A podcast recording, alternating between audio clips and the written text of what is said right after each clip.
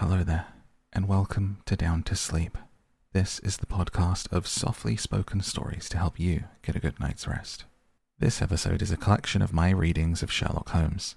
These have previously appeared on the Patreon, and now they've been collected and released here for you to help you get to sleep. If you would like to support the podcast and get access to over eighty-five episodes currently, then join the Patreon at patreon.com slash down to sleep. Thank you for being here. Let's go ahead and begin. The Red-Headed League. I had called upon my friend Mister Sherlock Holmes one day in the autumn of last year, and found him in deep conversation with a very stout, florid-faced elderly gentleman with fiery red hair. With an apology for my intrusion, I was about to withdraw when Holmes pulled me abruptly into the room and closed the door behind me. "You could not possibly have come at a better time, my dear Watson," he said cordially. "I was afraid that you were engaged, so I am, very much so." "Then I can wait in the next room."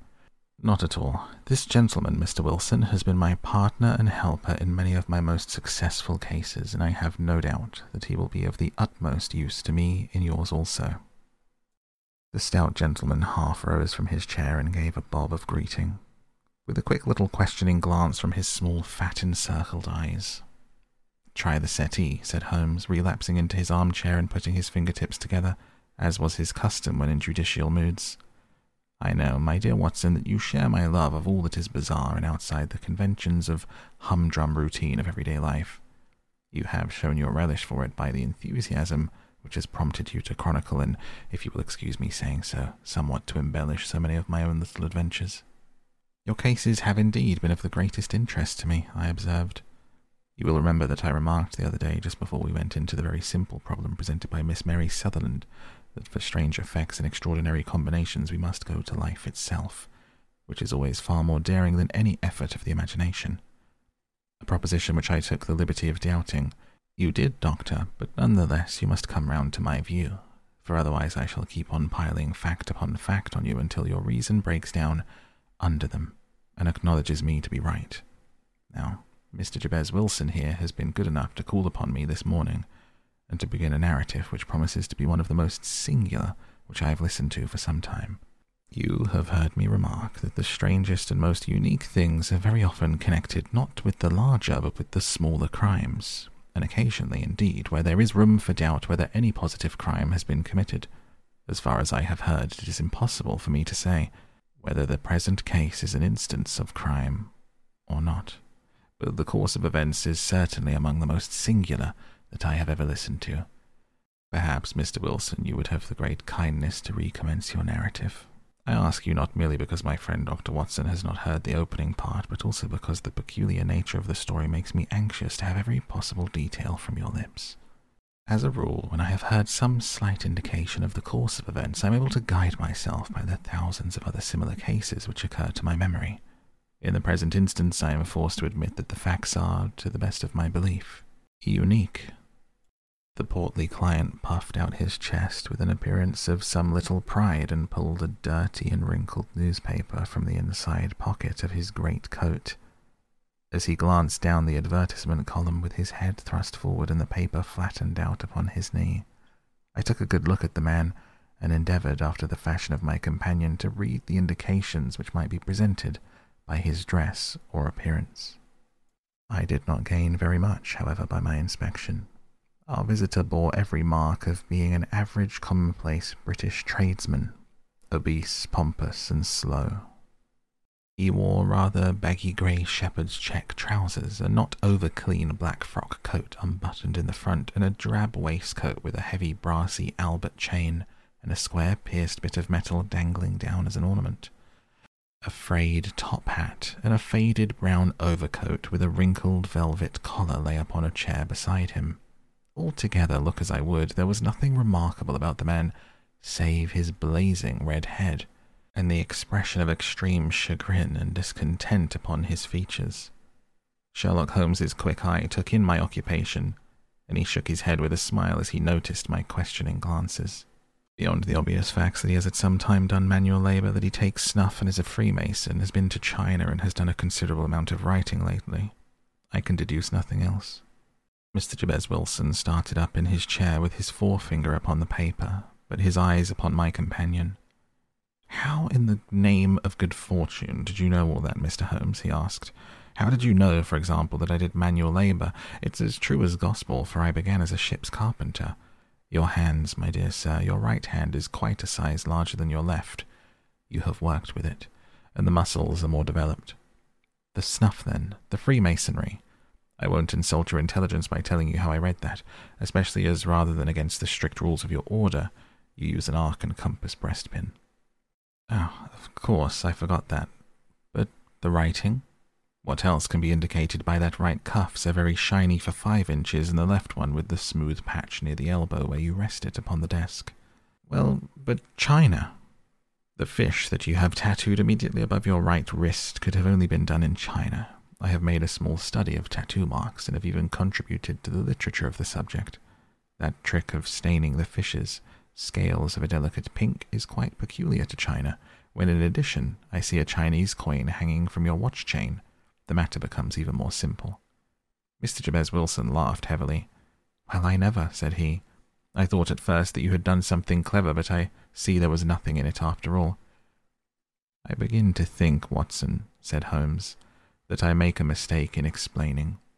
Omne ignotum pro magnifico, you know, and my poor little reputation, such as it is, will suffer shipwreck if I am so candid. Can you not find the advertisement, Mister Wilson?" Uh, yes, I have got it now," he answered, with his thick red finger planted halfway down the column. "Here it is. This is what began it all. You can just read it for yourself, sir." I took the paper from him and read as follows. "To the Red-Headed League.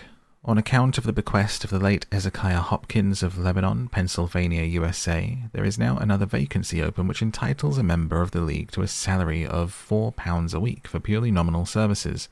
All red-headed men who are sound in body and mind and above the age of twenty-one years are eligible. Apply in person on Monday at eleven o'clock to Duncan Ross at the offices of the League, seven Pope's Court, Fleet Street."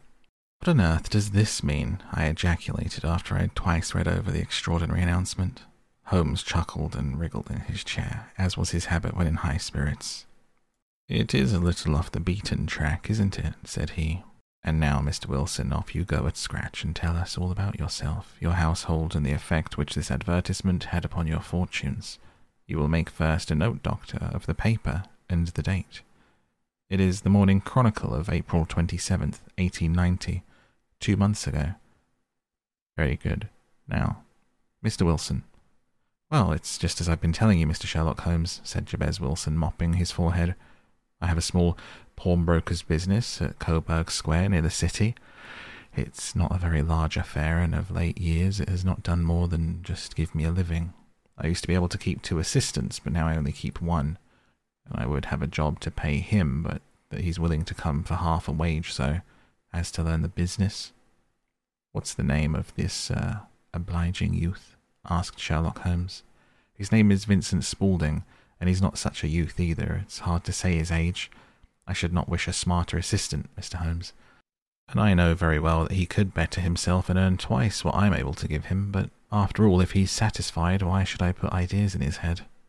"Why, indeed, you seem most fortunate in having an employee who comes under the full market price. It is not a common experience among employers in this age.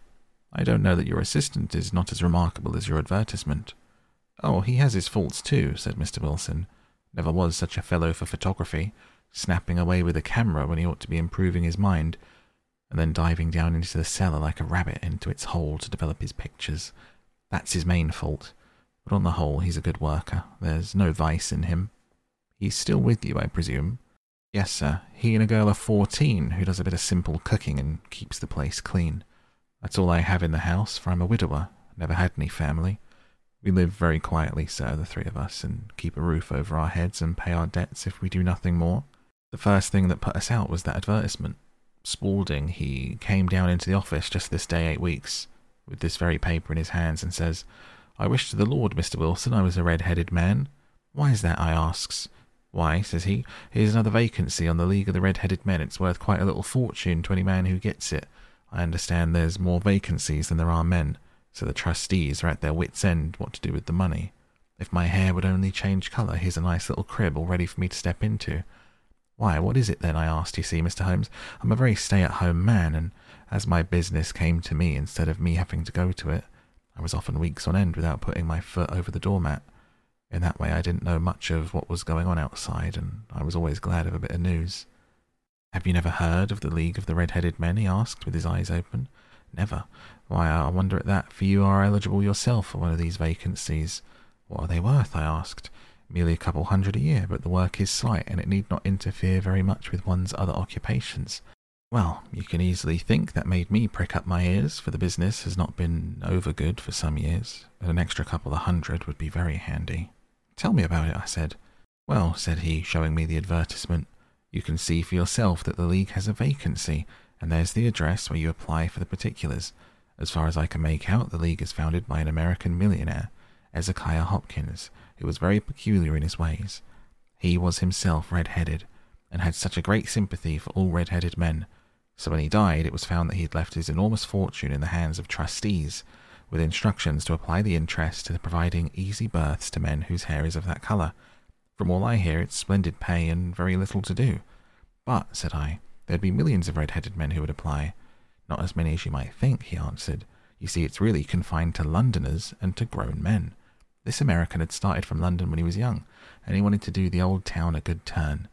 Then again, I've heard it's no use your applying if your hair is light red or dark red or anything but real bright, blazing, fiery red.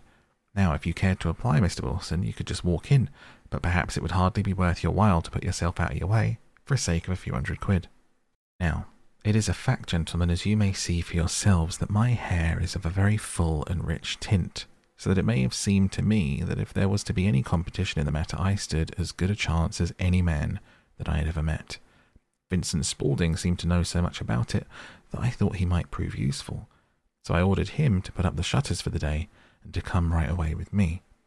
He was very willing to have a holiday, so we shut the business up and started off for the address that was given in the advertisement. I never hoped to see such a sight as that again, Mister Holmes. From north, south, east and west, every man who had a shade of red in his hair had tramped into the city to answer the advert. Fleet Street was choked with red-headed folk, and Pope's Court looked like a coster's orange barrow. I should not have thought that there were so many in the whole country as were brought together by that single ad.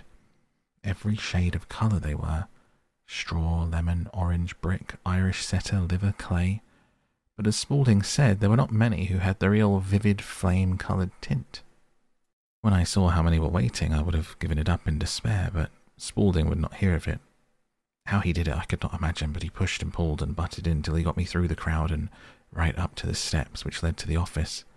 There was a double stream upon the stair, some going up in hope and some coming back dejected, but we wedged in as well as we could and soon found ourselves in the office.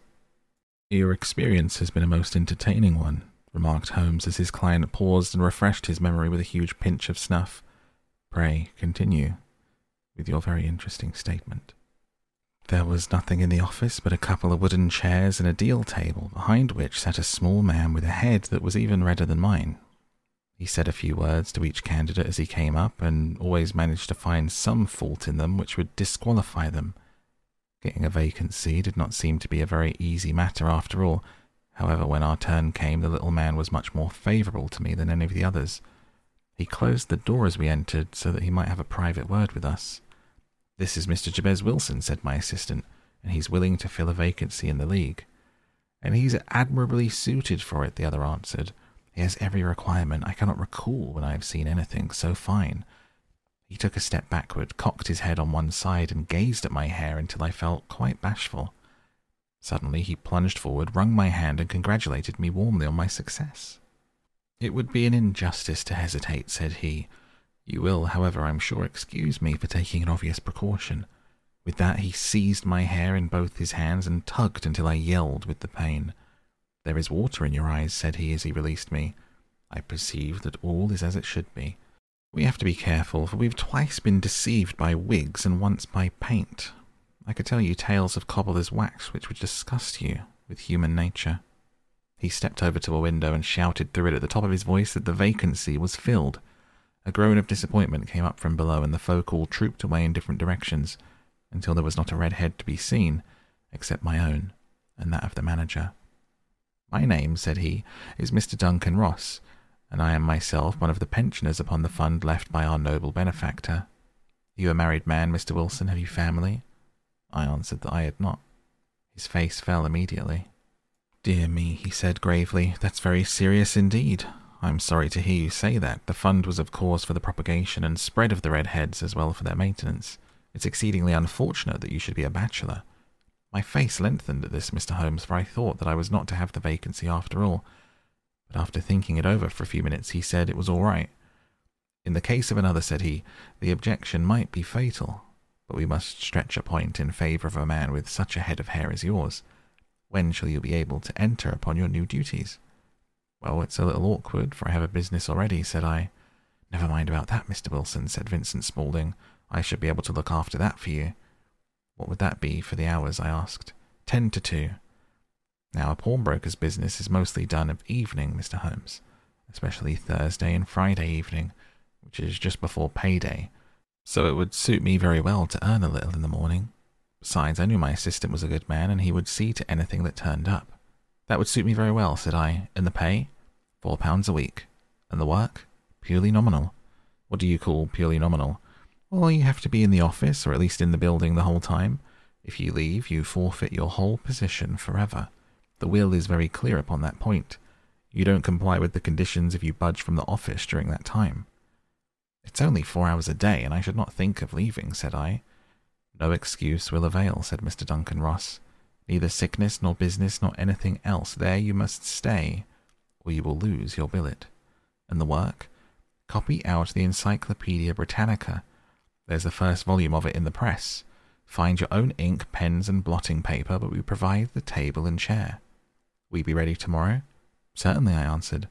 "Then goodbye, Mister Jabez Wilson, and let me congratulate you once more on the important position which you have been fortunate enough to gain." He bowed me out of the room, and I went home with my assistant, hardly knowing what to say or do, as I was so pleased at my own good fortune. Well, I thought over the matter all day, and by evening I was in low spirits again, for I had quite persuaded myself that the whole affair must be a great hoax or a fraud, though what its object might be I could not imagine. It seemed altogether past belief that anyone could make such a will, or that they would pay such a sum for doing anything as simple as copying out Encyclopaedia Britannica. Vincent Spaulding did what he could to cheer me up, but by bedtime I had reasoned myself out of the whole thing. However, in the morning I determined to have a look at it anyhow, so I bought a penny bottle of ink, and with a quill pen and seven sheets of full scrap paper, I started off for Pope's Court. To my surprise and delight, everything was as right as possible. The table was set out ready for me. Mister Duncan Ross was there to see that I got fairly to work. He started me off upon the letter A, and left me, but he would drop in from time to time and see that all was right with me. At two o'clock he bade me good day, complimented me upon the amount that I had written, and locked the door of the office after me. This went on day after day, Mister Holmes. And on Saturday the manager came in and planked down four golden sovereigns for my week's work. It was the same next week, and the same the week after. Every morning I was there at ten, every afternoon I left at two. By degrees Mister Duncan Ross took to coming in only once of a morning, and then after a time he did not come in at all. Still, of course, I never dared to leave the room for an instant. I was not sure when he might come, and the billet was such a good one and suited me so well that I would not risk the loss of it. Eight weeks passed away like this, and I had written about abbots and archery and armour and architecture and Attica, hoped with diligence that I might get onto the bees before very long. It cost me something in foolscap, and I pretty nearly filled a shelf with my writings. Suddenly the whole business came to an end. To an end. Yes, sir, and no later than this morning I went to work as usual at ten o'clock, but the door was shut and locked, and a little square of cardboard was hammered on to the middle of the panel with a tack. Here it is, and you can read it for yourself. He held up a piece of white cardboard about the size of a sheet of notepaper. It read in this fashion: "The Red-Headed League is dissolved.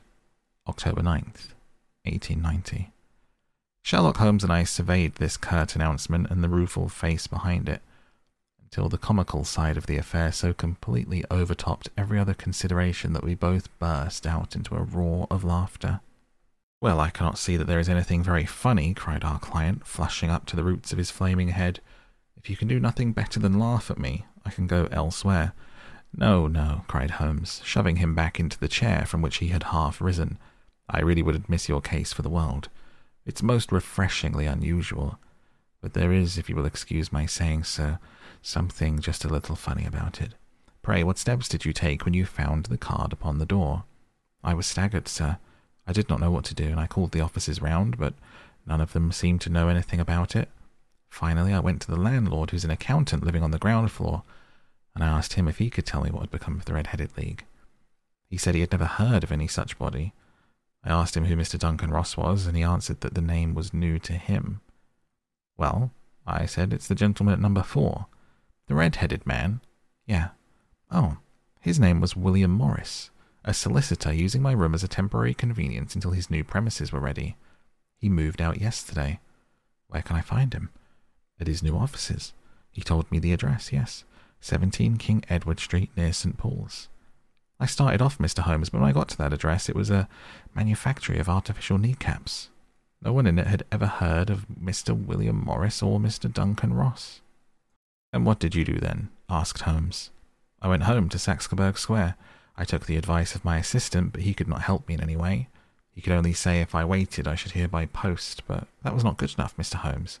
I did not wish to lose such a place without a struggle. As I had heard that you were good enough to give advice to poor folk who were in need of it, I came right away to you. And you did very wisely, said Holmes. Your case is an exceedingly remarkable one. I shall be happy to look into it. From what you've told me, I think it's possible the graver issues hang from it than might at first sight appear. Grave enough, said Mister Jabez Wilson. Why have I lost four pound a week?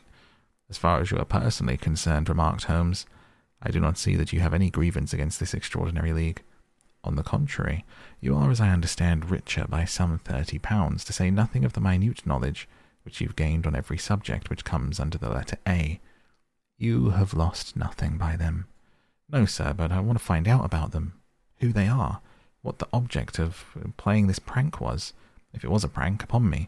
It was a pretty expensive joke for them, for it cost them two and thirty pounds. We shall endeavour to clear up these points for you. And first, one or two questions, Mister Wilson. This assistant of yours who first called your attention to the advertisement, how long has he been with you? Uh, about a month, then. How did he come?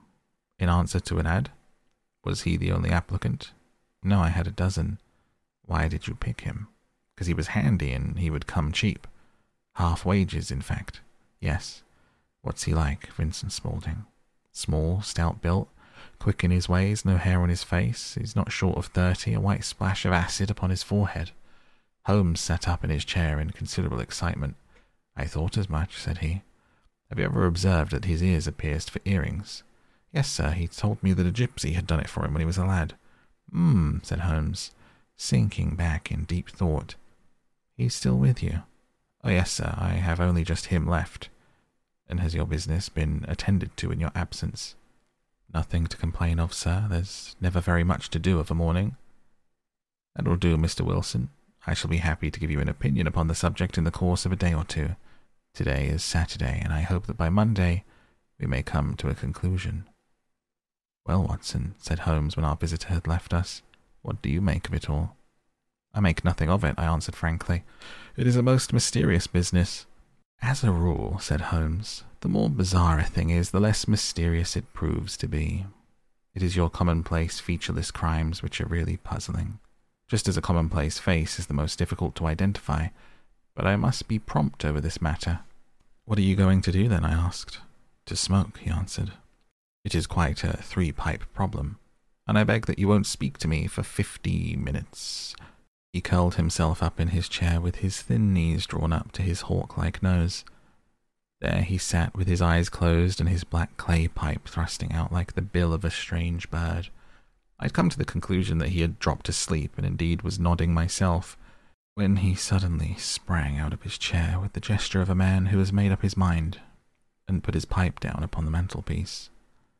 Sarasate plays at the Saint James Hall in the afternoon, he remarked.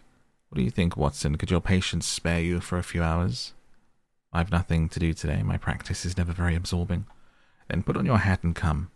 I'm going through the city first, and we can have some lunch on the way. I observe that there is a good deal of German music on the programme.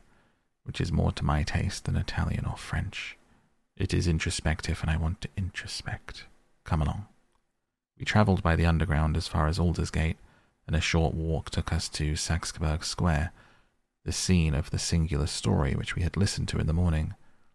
It was a poky little, shabby genteel place where four lines of dingy two-storey brick houses looked out into a small railed-in enclosure, where a lawn of weedy grass and a few clumps of faded laurel bushes made a hard fight against a smoke-laden and uncongenial atmosphere. Three gilt balls and a brown board with Jabez Wilson in white letters upon a corner house announced the place where our red-headed client carried on his business. Sherlock Holmes stopped in front of it with his head on one side and looked it all over, his eyes shining brightly between puckered lids. He walked slowly up the street and down again to the corner, looking keenly at the houses. Finally he returned to the pawnbroker's and, having thumped vigorously upon the pavement with his stick two or three times, went up to the door and knocked.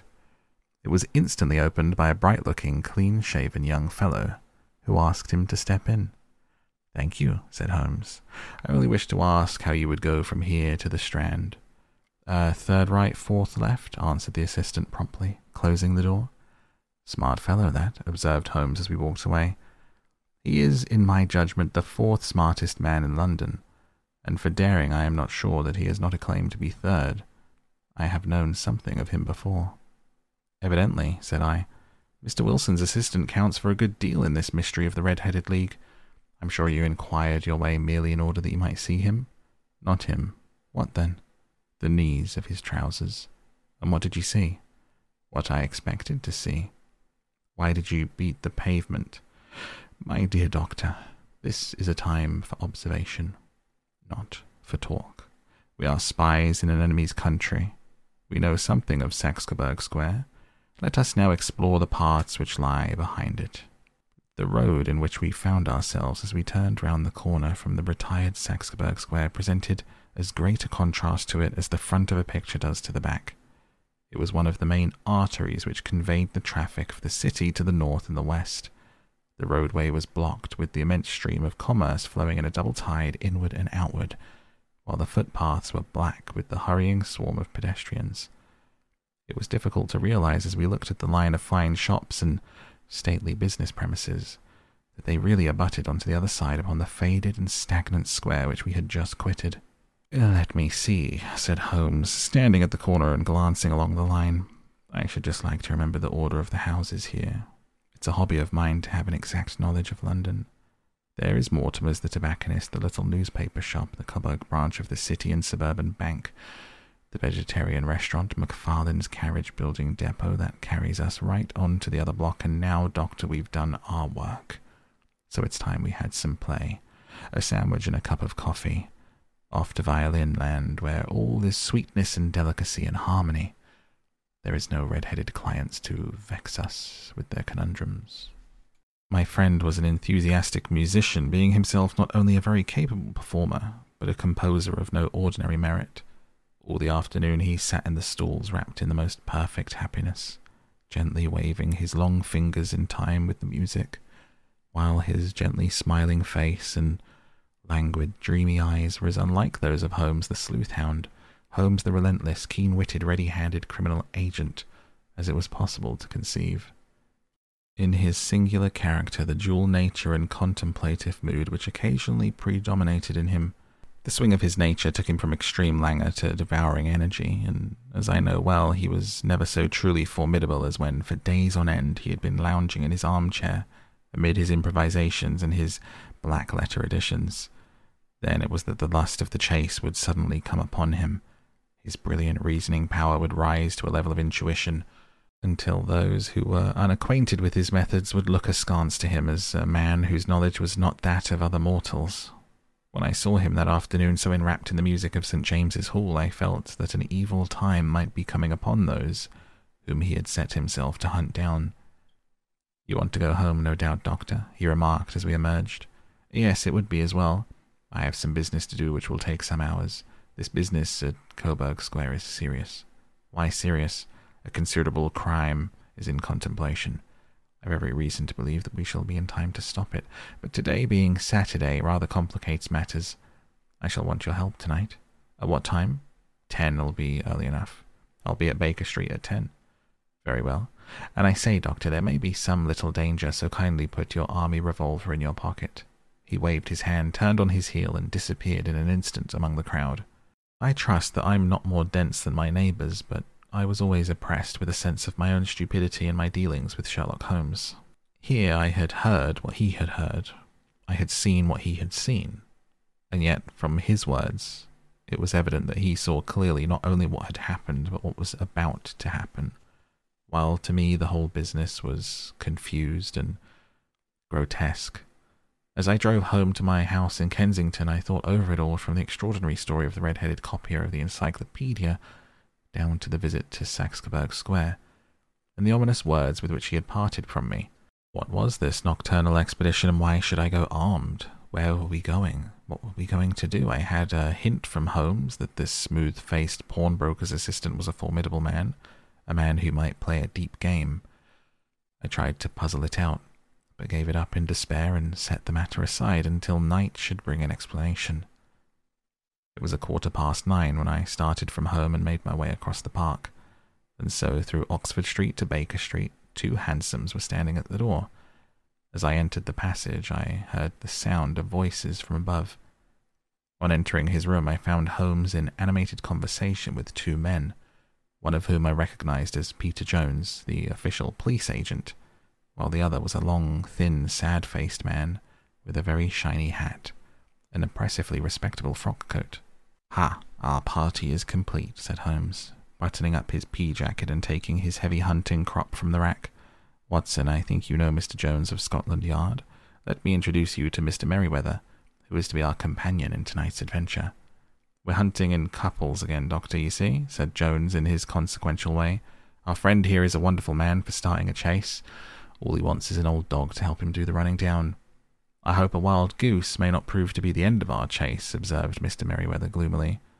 "You may place considerable confidence in Mister Holmes, sir," said the police agent loftily.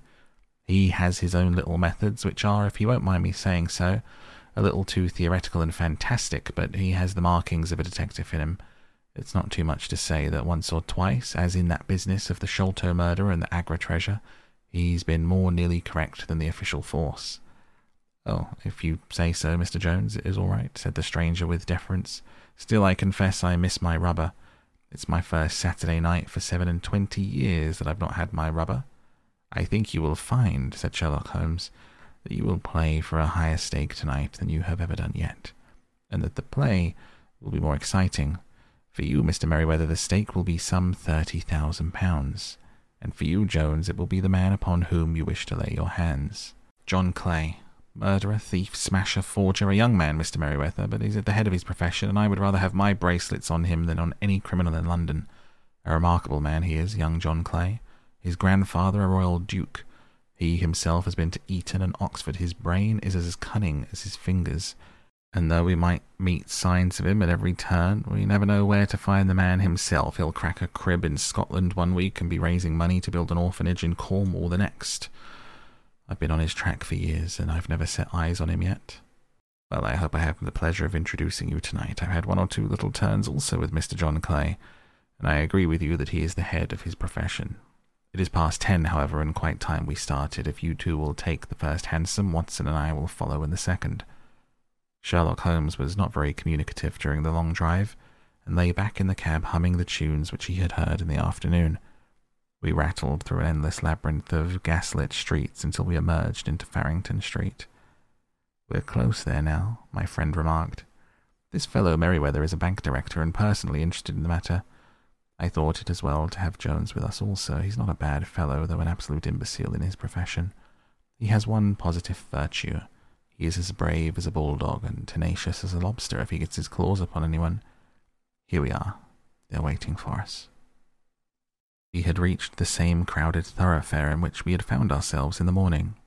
Our cabs were dismissed, and following the guidance of Mister Merriweather, we passed down a narrow passage, through a side door which he opened for us. Within there was a small corridor which ended in a very massive iron gate.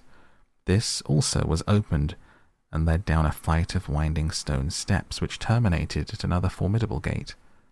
Mister Merriweather stopped to light a lantern, and conducted us down a dark, earth-smelling passage, and so, after opening a third door into a huge vault or cellar, which was piled all around the crates and massive boxes.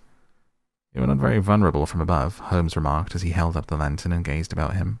"Nor from below," said Mister Merriweather, striking his stick upon the flags which lined the floor. "Why, dear me, it sounds quite hollow," he remarked, looking up in surprise.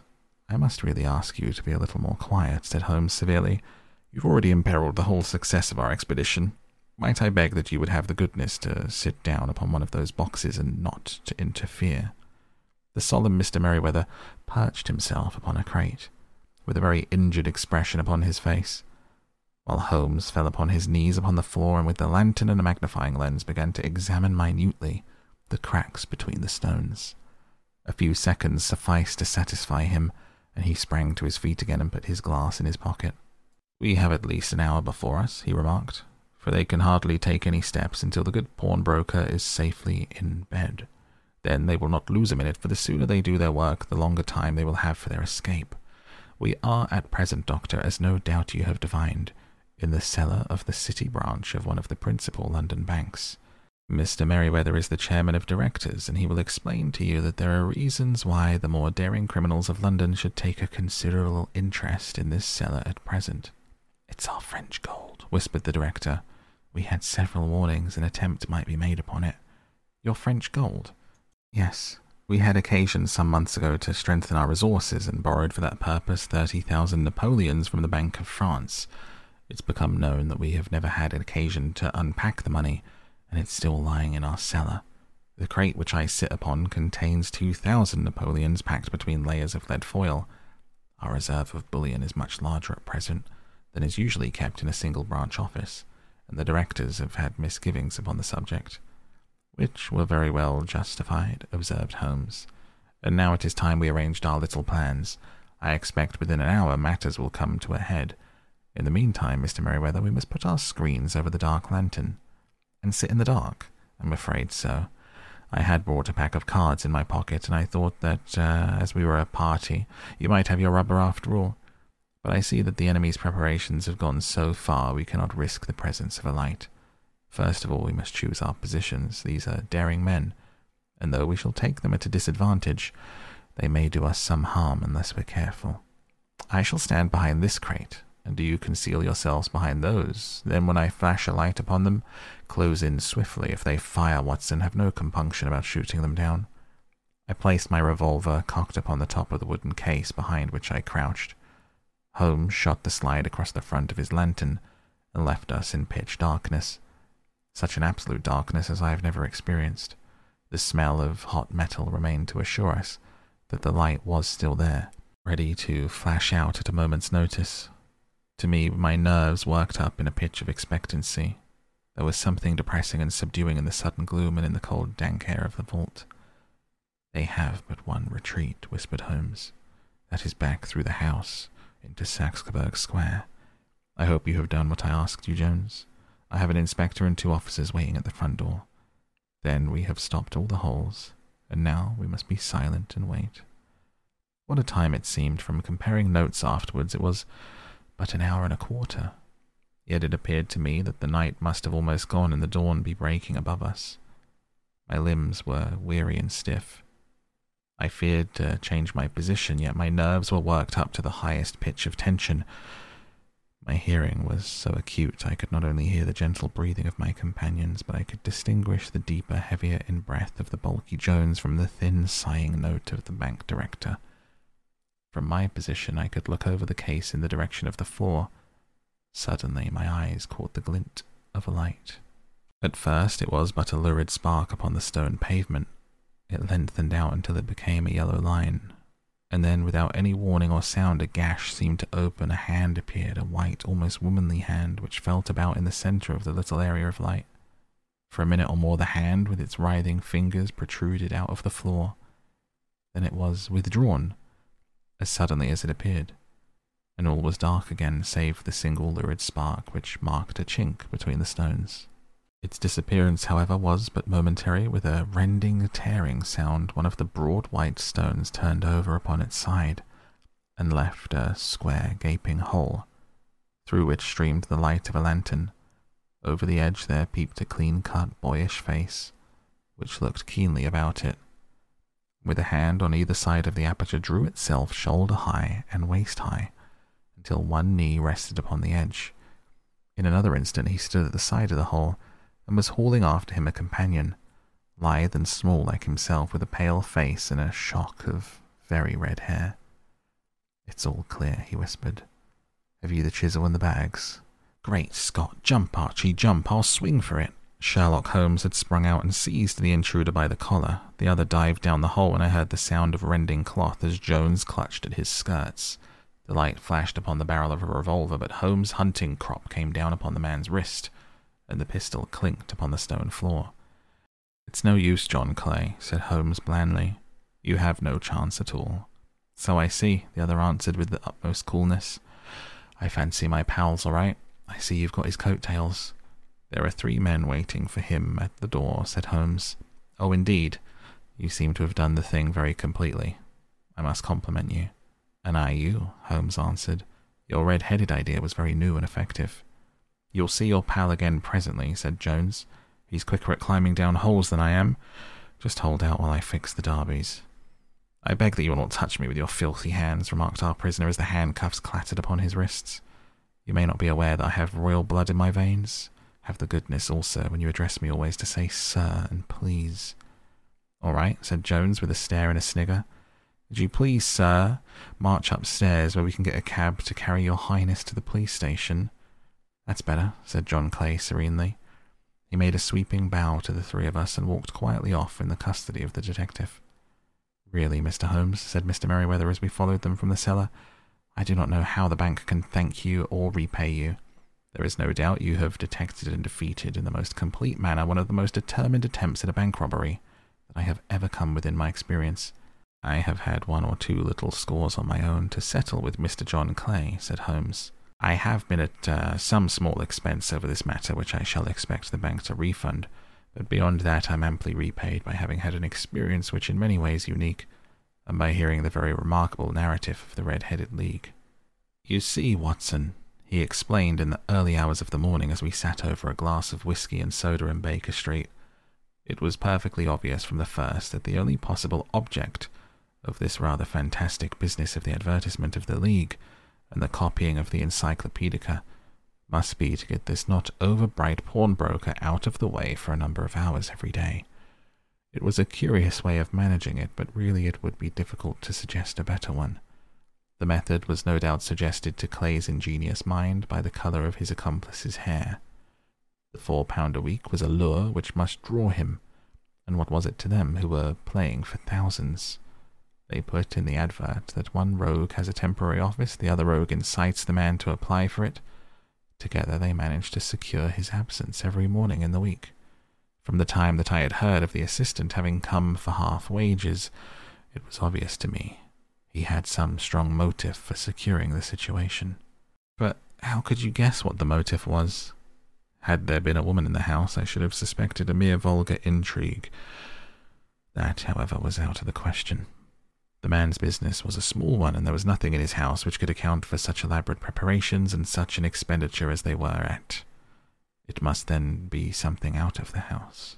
What could it be, I thought, of the assistant's fondness for photography? His trick of vanishing into the cellar. The cellar. There was the end of the tangled clue. Then I made inquiries as to this mysterious assistant and found I had to deal with one of the coolest and most daring criminals in London.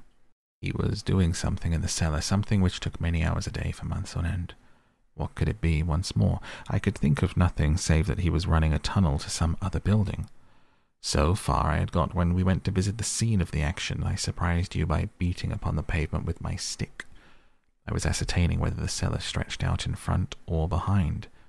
It was not in front. I rang the bell, and as I hoped, the assistant answered it. We've had some skirmishes, but never set eyes upon each other before. I hardly looked at his face. His knees were what I wished to see. You must yourself have remarked how worn, wrinkled, and stained they were. They spoke of those hours of burrowing, The only remaining point was what they were burrowing for. I walked round the corner, saw the city and suburban bank abutted on our friend's premises, and felt I had solved my problem.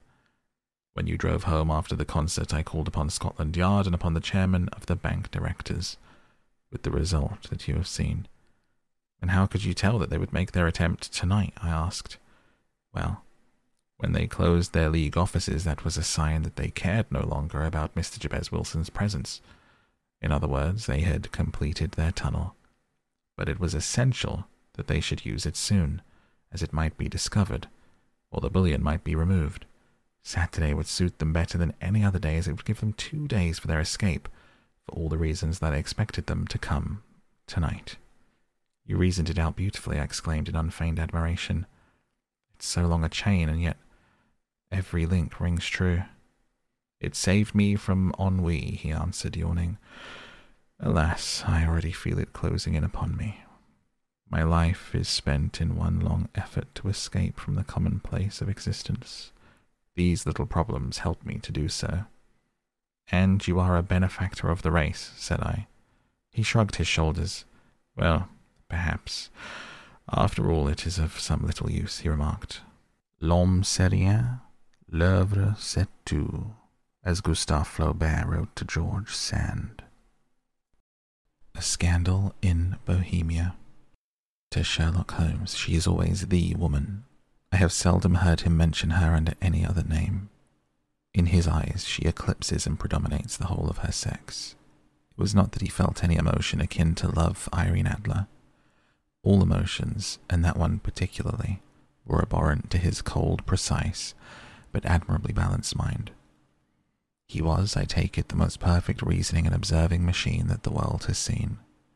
But as a lover, he would have placed himself in a false position. He never spoke of the softer passions, save with a jibe and a sneer. They were admirable things for the observer, excellent for drawing the veil from men's motives and actions. But for the trained reasoner to admit such intrusions into his own delicate and finely adjusted temperament was to introduce a distracting factor, which might throw a doubt upon all his mental results. Grit in a sensitive instrument, or a crack in one of his own high-power lenses would not be more disturbing than a strong emotion in a nature such as his. And yet there was but one woman to him, and that woman was the late Irene Adler, of dubious and questionable memory. I had seen little of Holmes lately. My marriage had drifted us away from each other. My own complete happiness, and the home-centered interests which rise up around the man who first finds himself master of his own establishment, was sufficient to absorb all my attention.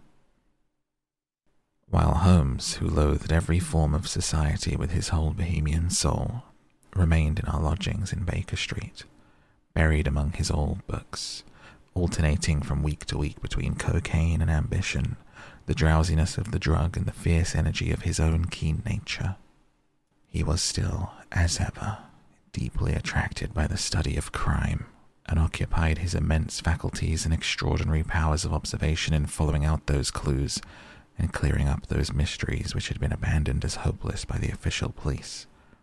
From time to time I heard some vague account of his doings, his summons to Odessa in the case of the Triboff murder, of his clearing up of the singular tragedy of the Atkinson brothers, and finally of the mission which he had accomplished so delicately and successfully for the reigning family of Holland. Beyond these signs of his activity, however, which I merely shared with all the readers of the daily press, I knew little of my former friend and companion.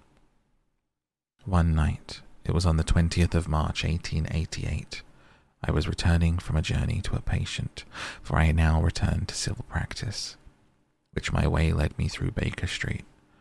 As I passed the well-remembered door, which must always be associated in my mind with my wooing, and with the dark incidents of the study in scarlet, I was seized with a keen desire to see Holmes again, and to know how he was employing his extraordinary powers.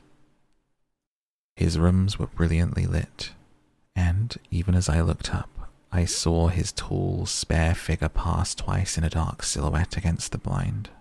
He was pacing the room, swiftly, eagerly, with his head sunk upon his chest and his hands clasped behind him. To me, who knew his every mood and habit, his attitude and manner told their own story. He was at work again. He had risen out of his drug-created dreams and was hot upon the scent of some new problem. I rang the bell and was shown up to the chamber which had formerly been in part my own. His manner was not effusive, it seldom was, but he was glad, I think, to see me. With hardly a word spoken, but with a kindly eye, he waved me to an armchair, threw across his case of cigars and indicated a spirit case and a gasogene in the corner. Then he stood before the fire and looked me over in his singular introspective fashion. "Wedlock suits you," he remarked. "I think, Watson, that you have put on seven and a half pounds since I saw you." "Seven," I answered. "Indeed.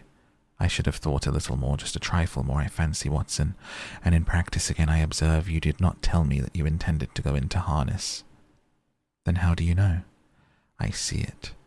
I deduce it. How do I know that you've been getting yourself very wet lately, and that you have the most clumsy and careless servant girl?" "My dear Holmes," said I, "this is too much. You would certainly have been burned had you lived a few centuries ago. It is true that I had a country walk on Thursday, and came home in a dreadful mess, but as I have changed my clothes, I can't imagine how you deduce it. As to Mary Jane, she is incorrigible, and my wife has given her notice, but there again I fail to see how you work it out." He chuckled to himself and rubbed his long, nervous hands together. "It is simplicity itself," said he. "My eyes tell me that on the inside of your left shoe, just where the firelight strikes it, the leather is scored by six almost parallel cuts. Obviously they have been caused by someone who has very carelessly scraped round the edges of the sole in order to remove crusted mud from it. Hence, you see, my double deduction that you had been out in vile weather, and that you had a particularly malignant, boot-slitting specimen of the London slavery.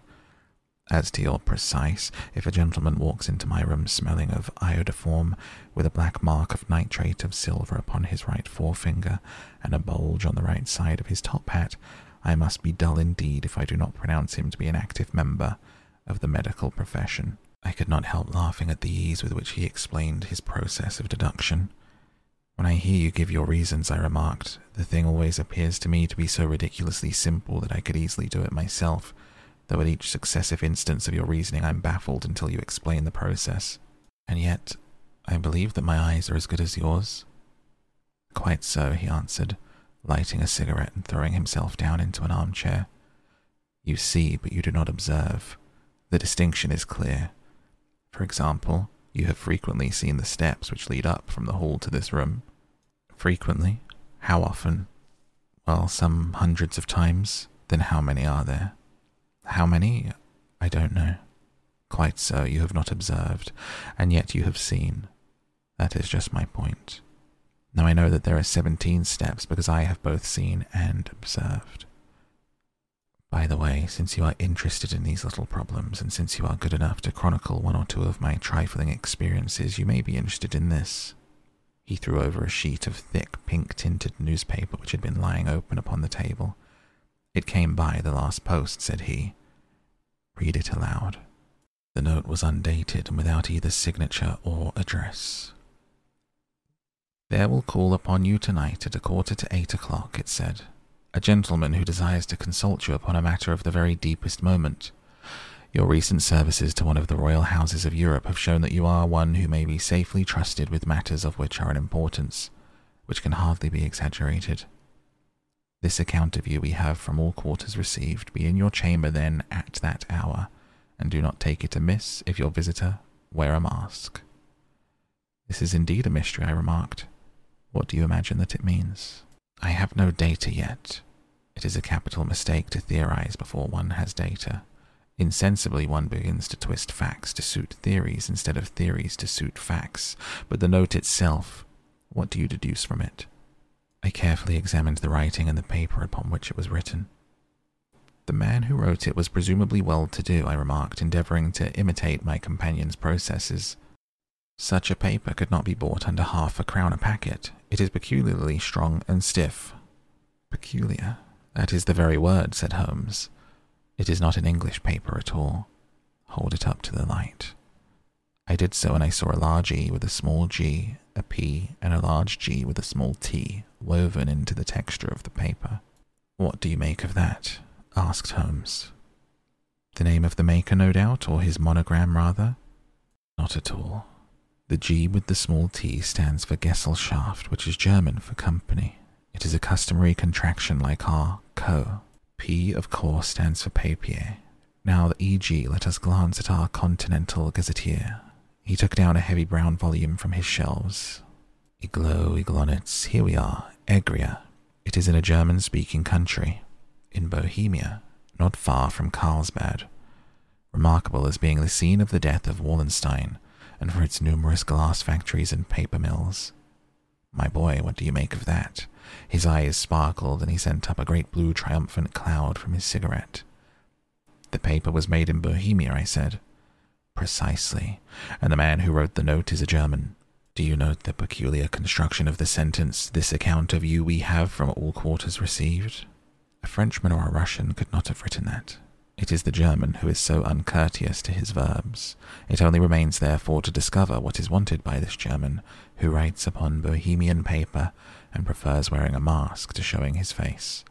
And here he comes, if I am not mistaken, to resolve all of our doubts." As he spoke, there was a sharp sound of horses' hoofs and grating wheels against the curb, followed by a sharp pull at the bell. Holmes whistled. "A pair, by the sound," said he. "Yes," he continued, glancing out of the window. "A nice little brougham and a pair of beauties, a hundred and fifty guineas apiece.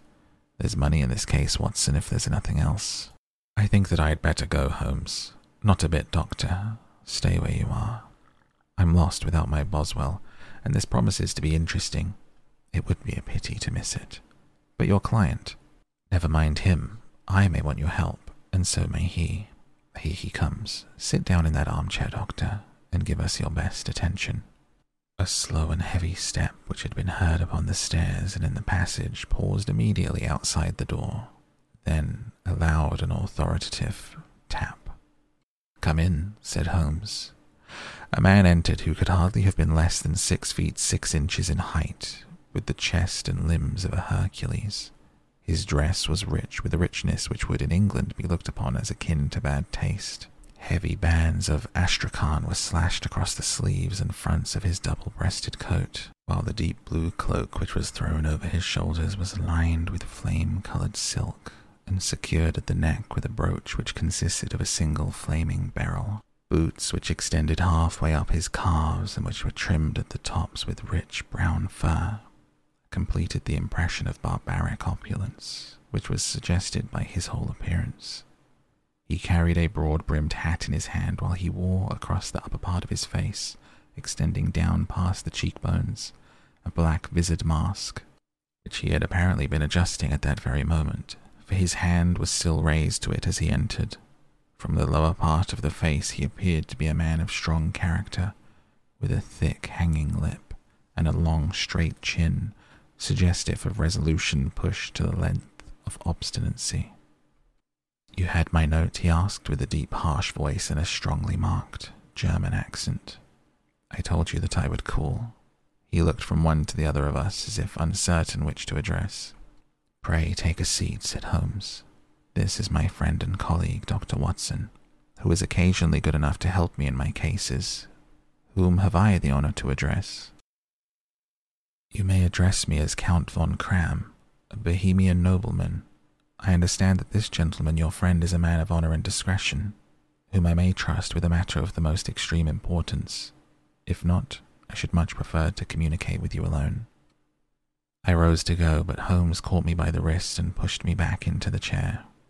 "It is both or none," said he. "You may say before this gentleman anything which you may say to me." The Count shrugged his broad shoulders.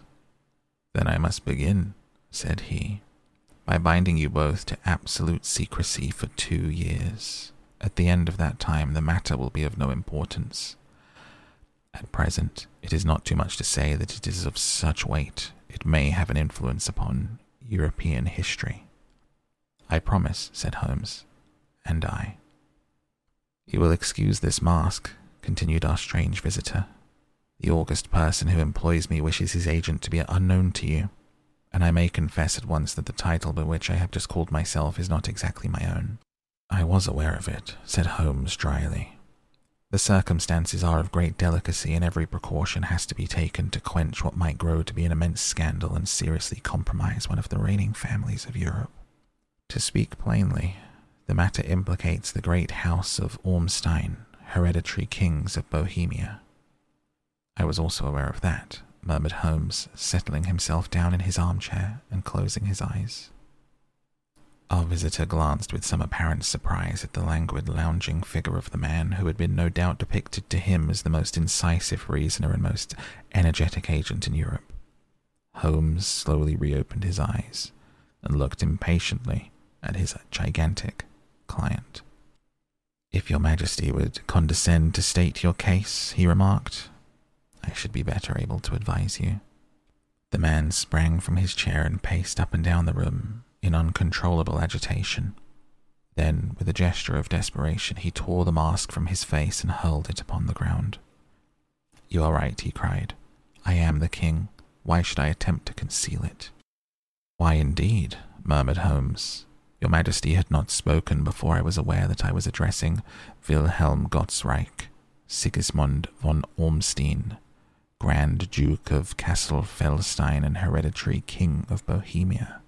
"But you can understand," said our strange visitor, sitting down once more and passing his hand over his high white forehead, "you can understand that I am not accustomed to doing such business in my own person." Yet the matter was so delicate that I could not confide it to an agent without putting myself in his power. "I have come incognito from Prague for the purpose of consulting you." "Then pray consult," said Holmes, shutting his eyes once more. "The facts are briefly these. Some five years ago, during a lengthy visit to Warsaw, I made the acquaintance of the well-known adventuress, Irene Adler. The name is no doubt familiar to you." "Kindly look her up in my index, Doctor," murmured Holmes without opening his eyes. For many years he had adopted a system of docketing all paragraphs concerning men and things, so that it was difficult to name a subject or a person on which he could not at once furnish information. In this case, I found her biography sandwiched in between that of a Hebrew rabbi and that of a staff commander who had written a monograph upon the deep-sea fishes. "Let me see," said Holmes. "Born in New Jersey in the year eighteen fifty-eight. Contralto, La Scala, prima donna imperial opera of Warsaw. Yes, retired from the operatic stage. Living in London, quite so. Your Majesty, as I understand, became entangled with this young person, wrote her some compromising letters, and is now desirous of getting those letters back." "Precisely so. But how? Was there a secret marriage?" "None." "No legal papers or certificates?" "None."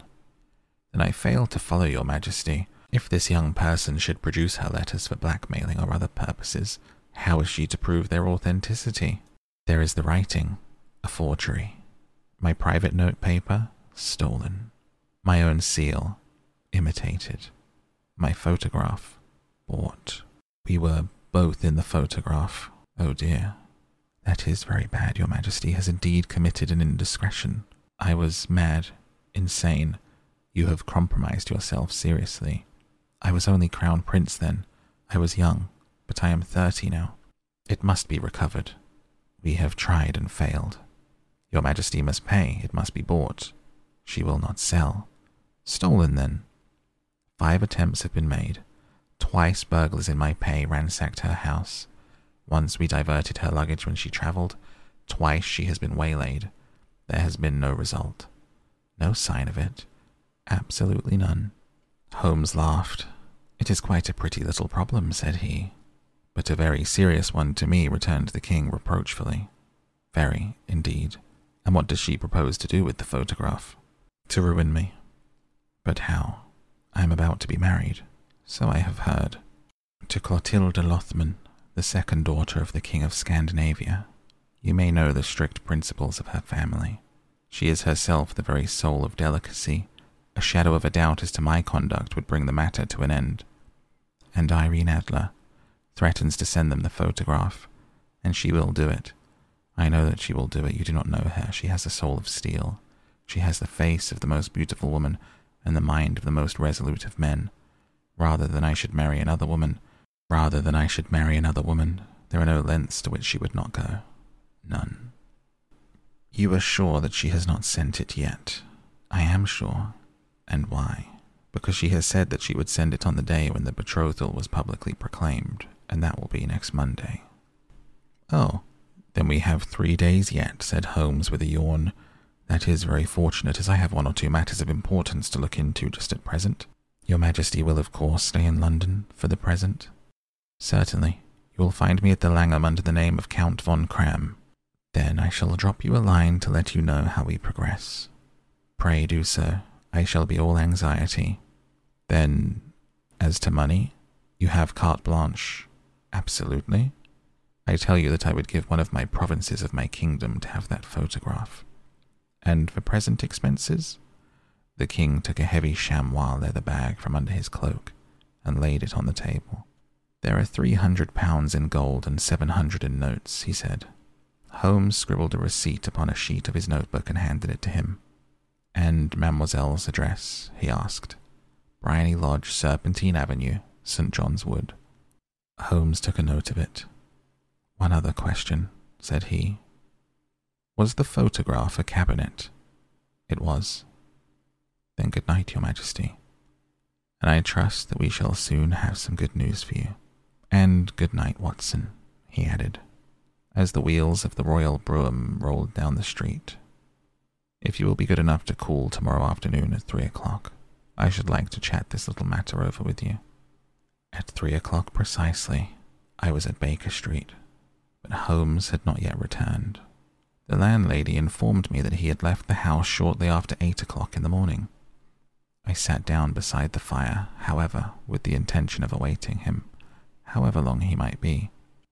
I was already deeply interested in his inquiry, for though it was surrounded by none of the grim and strange features which were associated with the two crimes I had already recorded, the nature of the case and the exalted station of his client gave it a character of its own. Indeed, apart from the nature of the investigation which my friend had on hand, there was something in his masterly grasp of a situation, and his keen, incisive reasoning, which made it a pleasure to me to study his system of work, and to follow the quick, subtle methods by which he disentangled the most inextricable mysteries. So accustomed was I to his invariable success that the very possibility of his failing had ceased to enter into my head.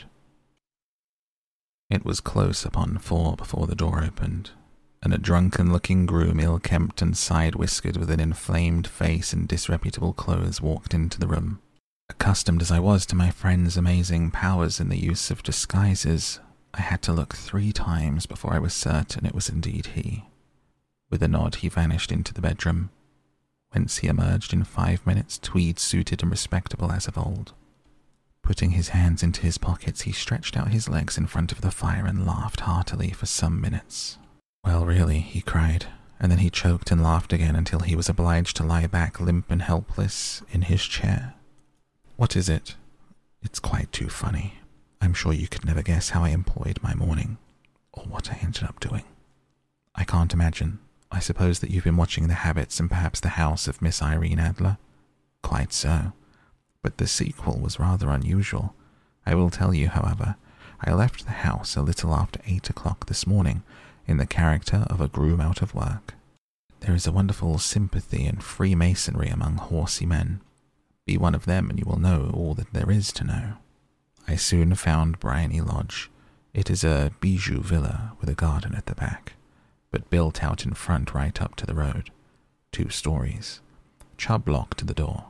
Large sitting room on the right side, well furnished, with long windows almost to the floor, and those preposterous English window fasteners which a child could open. Behind, there was nothing remarkable save a passage window that could be reached from the top of the coach house. I walked round it and examined it closely, from every point of view, but without noting anything else of interest. I then lounged down the street, and found, as I expected, that there was a mews in a lane, which runs down by one wall of the garden. I lent in the ostlers a hand in rubbing down their horses, and received in exchange twopence, a glass of half and half, two fills of shag tobacco, and as much information as I could desire about Miss Adler, to say nothing of half a dozen other people in the neighbourhood in whom I was not in the least interested, but whose biographies I was compelled to listen to. "And what of Irene Adler?" I asked. "Oh, she has turned all the men's heads down in that part. She is the daintiest thing under a bonnet on this planet, so say the Serpentine Muse to a man. She lives quietly, sings at concerts, drives out at five every day and returns at seven sharp for dinner, seldom goes out at other times except when she sings. Has only one male visitor, but a good deal of him, dark, handsome, and dashing, never calls less than once a day and often twice. He is a Mister Godfrey Norton of the Inner Temple. See the advantages of a cabman as a confidant. They had driven him home a dozen times from Serpentine Mews and knew all about him. When I had listened to all they had to tell, I began to walk up and down near Bryony Lodge once more, and to think over my plan of campaign. This Godfrey Norton was evidently an important factor in the matter. A lawyer, that sounded ominous. What was the relation between them? What was the object of his repeated visits? Was she his client, his friend, his mistress? If the former, she had probably transferred the photograph to his keeping. If the latter, it was less likely.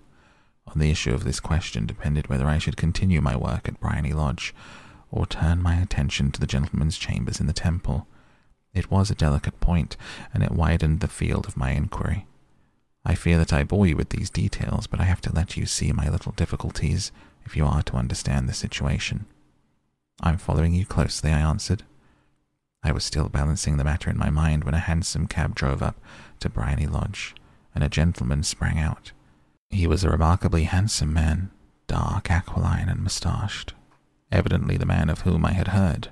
He appeared to be in a great hurry, shouted to the cabman to wait, and brushed past the maid who opened the door with an air of a man who was thoroughly at home. He was in the house about half an hour, and I could catch glimpses of him in the windows of the sitting-room, pacing up and down, talking excitedly and waving his arms. Of her I could see nothing. Presently he emerged, looking even more flurried than before. As he stepped up to the cab, he pulled a gold watch from his pocket and looked at it earnestly. "Drive like the devil," he shouted, first to Gross and Hankey's in Regent Street, and then the Church of Saint Monica in Edgware Road. "Half a guinea if you do it in twenty minutes." Away they went, and I was just wondering whether I should not do well to follow them, when up the lane came a neat little landau, the coachman with his coat only half buttoned, and his tie under his ear, while all the tags of his harness were sticking out of the buckles. It hadn't pulled up before she shot out the hall door and into it. I only caught a glimpse of her at the moment, but she was a lovely woman, with a face that a man might die for. "The Church of Saint Monica, John," she cried, "and half a sovereign if you reach it in twenty minutes." This was quite too good to lose, Watson. I was just balancing whether I should run for it, or whether I should perch behind her landau when a cab came through the street. The driver looked twice at such a shabby face, but I jumped in before he could object. "The Church of Saint Monica," said I, "and half a sovereign if you reach it in twenty minutes." It was twenty-five minutes to twelve, and of course it was clear enough what was in the wind. My cabby drove fast. I don't think I ever drove faster, but the others were there before us. The cab and the landau with their steaming horses were in front of the door when I arrived. I paid the man and hurried into the church. There was not a soul there, save the two whom I had followed and a surpliced clergyman, who seemed to be expostulating with them. They were all three standing in a knot in front of the altar. I lounged up the side aisle like any other idler who had dropped into the church. Suddenly, to my surprise, the three at the altar faced round to me, and Godfrey Norton came running as hard as he could towards me. "Thank God," he cried, "you'll do. Come, come." "What then?" I asked. "Come, man, only three minutes, or it won't be legal." I was half dragged up to the altar, and before I knew where I was, I found myself mumbling responses which were whispered in my ear, and vouching for things of which I knew nothing, and generally assisting in the secure tying up of Irene Adler, spinster, to Godfrey Norton, bachelor. It was all done in an instant, and there was the gentleman thanking me on the one side and the lady on the other, while the clergyman beamed on me in front. It was the most preposterous position in which I have ever found myself in my life, and it was the thought of it that started me laughing just now. It seems that there had been some informality about their license, that the clergyman absolutely refused to marry them without a witness of some sort, and that my lucky appearance saved the bridegroom from having to sally out into the streets in search of a best man. The bride gave me a sovereign, and I mean to wear it on my watch chain, in memory of the occasion. "That is a very unexpected turn of affairs," said I. "And what then?" "Well, I found my plans very seriously menaced. It looked as if the pair might make an immediate departure, and so to necessitate very prompt and energetic measures on my part. At the church door, however, they separated, he driving back to the Temple and she to her own house. "'I shall drive out in the park at five as usual,' she said as she left him. I heard no more. They drove away in different directions, and I went off to make my own arrangements. "'Which are?' "'Some cold beef and a glass of beer,' he answered, ringing the bell. I've been too busy to think of food, and I am likely to be busier still this evening. By the way, Doctor, I shall want your cooperation." "I shall be delighted. You don't mind breaking the law?" "Not in the least. Nor running a chance of arrest." "Not in a good cause?" "Oh, the cause is excellent. Then I'm your man. I was sure that I might rely on you. But what is it you wish?" "When Missus Turner has brought in the tray, I will make it clear to you now," he said as he turned hungrily on the simple fare that our landlady had provided. "I must discuss it while I eat, for I have not much time. It's nearly five now. In two hours we must be on the scene of action. Miss Irene, or Madam, rather, returns from her drive at seven. We must be at Bryony Lodge to meet her." "And what then?" "You must leave that to me. I've already arranged what is to occur. There is only one point on which I must insist. You must not interfere, come what may. You understand? I am to be neutral, to do nothing, whatever. There will probably be some small unpleasantness. Do not join in it. It will end in my being conveyed into the house. Four or five minutes afterwards the sitting-room window will open. You are to station yourself close to that open window. Yes. You are to watch me, for I will be visible to you. Yes. And when I raise my hand, so, you will throw into the room what I give you to throw, and will at the same time raise the cry of fire. You quite follow me?" "Entirely. It is nothing very formidable," he said, taking a long cigar-shaped roll from his pocket. "It is an ordinary plumber's smoke rocket, fitted with a cap at either end to make it self-lighting. Your task is confined to that. When you raise your cry of fire, it will be taken up by quite a number of people. You may then walk to the end of the street, and I will rejoin you in ten minutes. I hope I have made myself clear. I am to remain neutral, to get near the window, to watch you, and at the signal to throw in this object and raise the cry of fire, and to wait you at the corner of the street." "Precisely. Then you may entirely rely on me. That is excellent, I think. Perhaps it is almost time that I prepare for the new role I have to play." He disappeared into his bedroom, and returned in a few minutes in the character of an amiable and simple-minded nonconformist clergyman. His broad black hat, his baggy trousers, his white tie, his sympathetic smile, and general look of peering and benevolent curiosity was such as Mister John Hare alone could have equalled. It was not merely that Holmes changed his costume. His expression, his manner, his very soul seemed to vary with every fresh part that he assumed. The stage lost a fine actor, even as science lost an acute reasoner, when he became a specialist in crime. It was a quarter past six when we left Baker Street, and it still waited ten minutes to the hour when we found ourselves in Serpentine Avenue. It was already dusk, and the lamps were just being lighted, as we paced up and down in front of Bryony Lodge, waiting for the coming of its occupant. The house was just as I had pictured it from Sherlock Holmes's succinct description, but the locality appeared to be less private than I expected. On the contrary, for a small street in a quiet neighborhood, it was remarkably animated. There was a group of shabbily dressed men smoking and laughing in a corner, a scissor grinder with his wheel, two guardsmen flirting with a nurse girl, and several well-dressed young men lounging up and down with cigars in their mouths. "You see," remarked Holmes as we paced to and fro in front of the house, "this marriage rather simplifies matters. The photograph becomes a double-edged weapon now. The chances are that she would have been adverse to its being seen by Mister Godfrey Norton, as our client is to its coming to the eyes of the princess. Now, the question is, Where are we to find the photograph? Where indeed? It is most likely that she carries it about with her. It is cabinet size, too large for easy concealment about a woman's dress. She knows that the king is capable of having her waylaid and searched. Two attempts of the sort have been made. We may take it, then, that she does not carry it about with her. Where, then? Her banker or her lawyer? There is that double possibility, but I am inclined to think neither. Women are naturally secretive, and they like to do their own secreting. Why should she hand it over to anyone else? She could trust her own guardianship, but she could not tell what indirect or political influence might be brought to bear upon a businessman. Besides, remember she had resolved to use it within a few days. It must be where she can lay her hands upon it. It must be in her own house. But it has twice been burgled. They did not know how to look. But how will you look? I will not look. What then? I will get her to show me. But she will refuse. She will not be able to. But I hear the rumble of wheels. It is her carriage now. Carry out my orders to the letter. As he spoke, the gleam of the side lights of a carriage came round the curve of the avenue. It was a smart little landau which rattled up to the door of Bryony Lodge. As it pulled up, one of the loafing men at the corner dashed forward to open the door in the hope of earning a copper, but was elbowed away by another loafer who had rushed up with the same intention.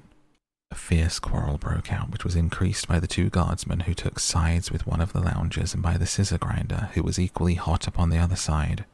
A blow was struck, and in an instant the lady who had stepped from the carriage was the centre of a little knot of flushed and struggling men, who struck savagely at each other with their fists and sticks. Holmes dashed into the crowd to protect the lady, but just as he reached her he gave a cry and dropped to the ground, with the blood running freely down his face.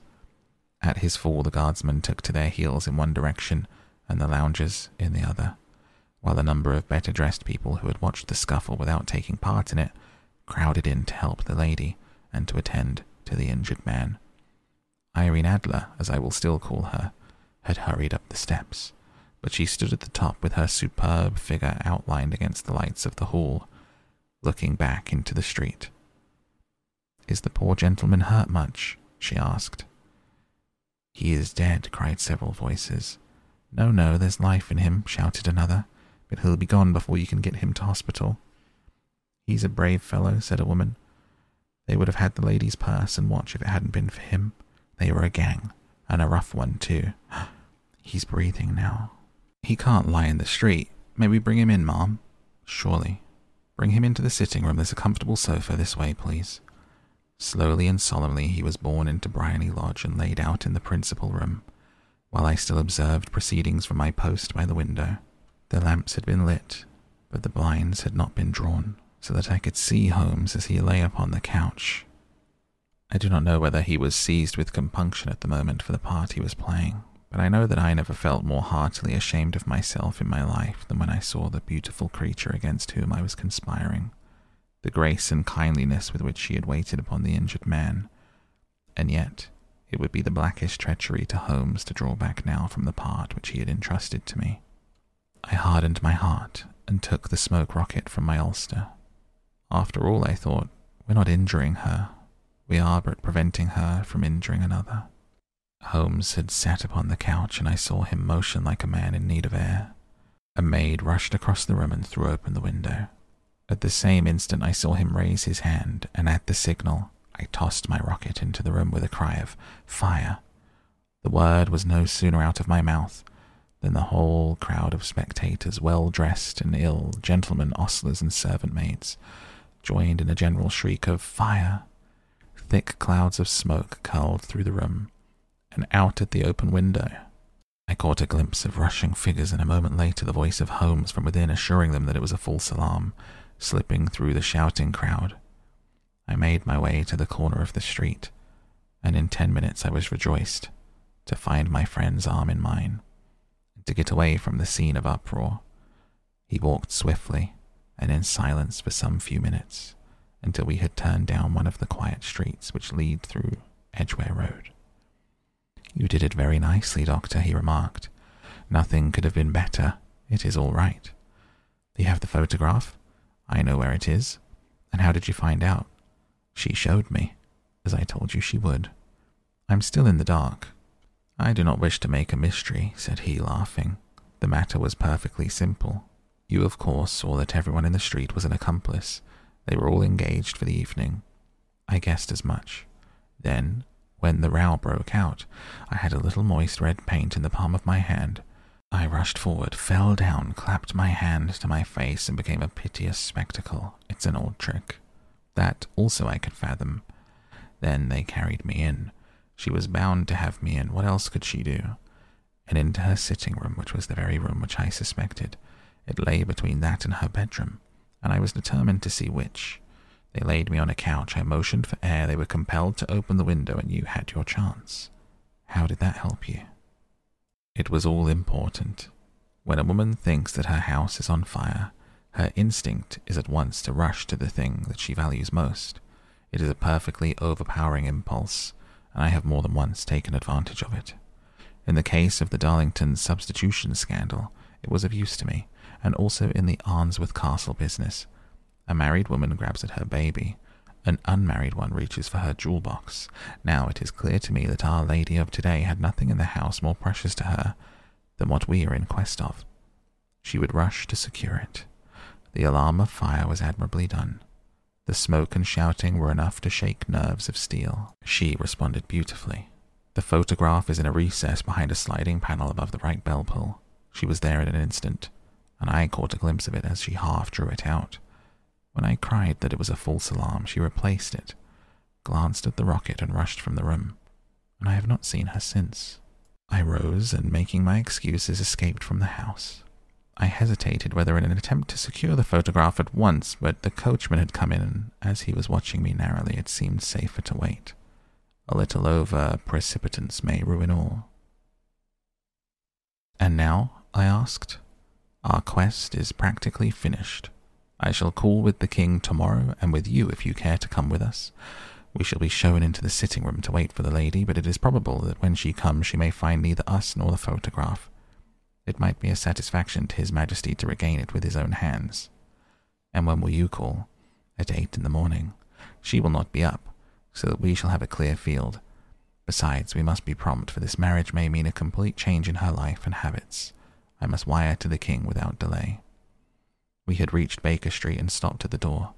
He was searching his pockets for the key when someone passing said, "Good night, Mister Sherlock Holmes." There were several people on the pavement at the time, but the greeting appeared to come from a slim youth in an ulster who had hurried by. "I've heard that voice before," said Holmes, staring down the dimly lit street. "Now I wonder who the deuce that could have been." I slept at Baker Street that night. We were engaged upon our toast and coffee in the morning when the King of Bohemia rushed into the room. "You really have got it," he cried, grasping Sherlock Holmes by either shoulder and looking eagerly into his face. "Not yet. But you have hopes?" "I have hopes." "Then come. I am all impatience to be gone." "We must have a cab." "No, my brougham is waiting." "Then that will simplify matters." We descended and started off once more for Bryony Lodge. "Irene Adler is married," remarked Holmes. "Married? When?" "Yesterday. But to whom?" "An English lawyer named Norton." "But she could not love him?" "I am in hopes that she does." "And why in hopes?" "Because it would spare your Majesty all fear of future annoyance. If the lady loves her husband, she does not love your Majesty. If she does not love your Majesty, there is no reason why she would interfere with your Majesty's plan." "It is true, and yet, well, I wish she would have been of my own station. What a queen she would have made." He relapsed into a moody silence, which was not broken until we drew up in Serpentine Avenue. The door of Bryony Lodge was open, and an elderly woman stood upon the steps. She watched us with a sardonic eye as we stepped from the brougham. "Mister Sherlock Holmes, I believe," said she. "I am Mister Holmes," answered my companion, looking at her with a questioning and rather startled gaze. "Indeed, my mistress told me that you were likely to call. She left this morning with her husband by the five fifteen train from Charing Cross for the Continent." "What?" Sherlock Holmes staggered back, white with chagrin and surprise. "Do you mean she has left England?" "Never to return." "And the papers?" asked the king hoarsely. "All is lost." "We shall see." He pushed past the servant and rushed into the drawing-room, followed by the king and myself. The furniture was scattered about in every direction, with dismantled shelves and open drawers, as if the lady had hurriedly ransacked them. Holmes rushed at the bell-pull, tore back a small sliding shutter, and plunging in his hand, pulled out a photograph and a letter. The photograph was of Irene Adler herself, in an evening dress. The letter superscribed to Sherlock Holmes, Esquire, to be left till called for. My friend tore it open, and we all three read it together, dated at midnight of the preceding night, and ran this way. My dear Mister Sherlock Holmes, you really did it very well. You took me in completely. Until after the alarm of fire, I had not a suspicion. But then, when I found how I had betrayed myself, I began to think I had been warned against you months ago. I had been told that if the king employed an agent, it would certainly be you, and your address had been given me. Yet, with all this, you made me reveal what you wanted to know, even after I became suspicious. I found it hard to think evil of such a dear, kind old clergyman, but you know I have been trained as an actress myself. Male costume is nothing new to me. I often take advantage of the freedom which it gives. I sent John, the coachman, to watch you. Ran upstairs, got into my walking clothes, as I call them, and came down just as you departed. Well, I followed you to your door, and so made sure that I was really an object of interest to the celebrated Mister Sherlock Holmes. Then I rather imprudently wished you a good night, and started for the Temple to see my husband. We both thought the best resource was flight when pursued by so formidable an antagonist. So you will find the nest empty when you call tomorrow. As to the photograph, your client may rest in peace. I love and am loved by a better man than he. The king may do what he will without hindrance from one whom he has cruelly wronged. I keep it only to safeguard myself, and to preserve a weapon which will always secure me from any steps which he might take in the future. I leave a photograph which he might care to possess, and I remain, dear Mister Sherlock Holmes, very truly yours, Irene Norton. What a woman, oh, what a woman, cried the King of Bohemia, when we had all three read this epistle. Did I not tell you how quick and resolute she was? Is it not a pity that she was not on my level? From what I have seen of the lady, she seems indeed to be on a very different level to yours, Majesty, said Holmes coldly. I'm sorry I have not been able to bring your Majesty's business to a more successful conclusion. On the contrary, my dear sir, cried the king, nothing could be more successful. I know that her word is inviolate. The photograph is now as safe as it were if it were in a fire. I'm glad to hear your Majesty say so. I'm immensely indebted to you. Pray tell me in what way I can reward you. This ring? He slipped an emerald snake ring from his finger and held it out upon the palm of his hand. Your Majesty has something which I should value even more highly, said Holmes. You have but to name it. This photograph. The king stared at him in amazement. Irene's photograph? Certainly, if you wish it. I thank your Majesty. Then there is no more to be done in the matter. I have the honour to wish you a very good morning. He bowed, and turning away without observing the hand which the king had stretched out to him, he set off in my company for his chambers, and that was how a great scandal threatened to affect the kingdom of Bohemia, and how the best plans of Mister Sherlock Holmes were beaten by a woman's wit. He used to make merry over the cleverness of women, but I've not heard him do it of late, and when he speaks of Irene Adler, or when he refers to her photograph, it's always under the honourable title of The Woman.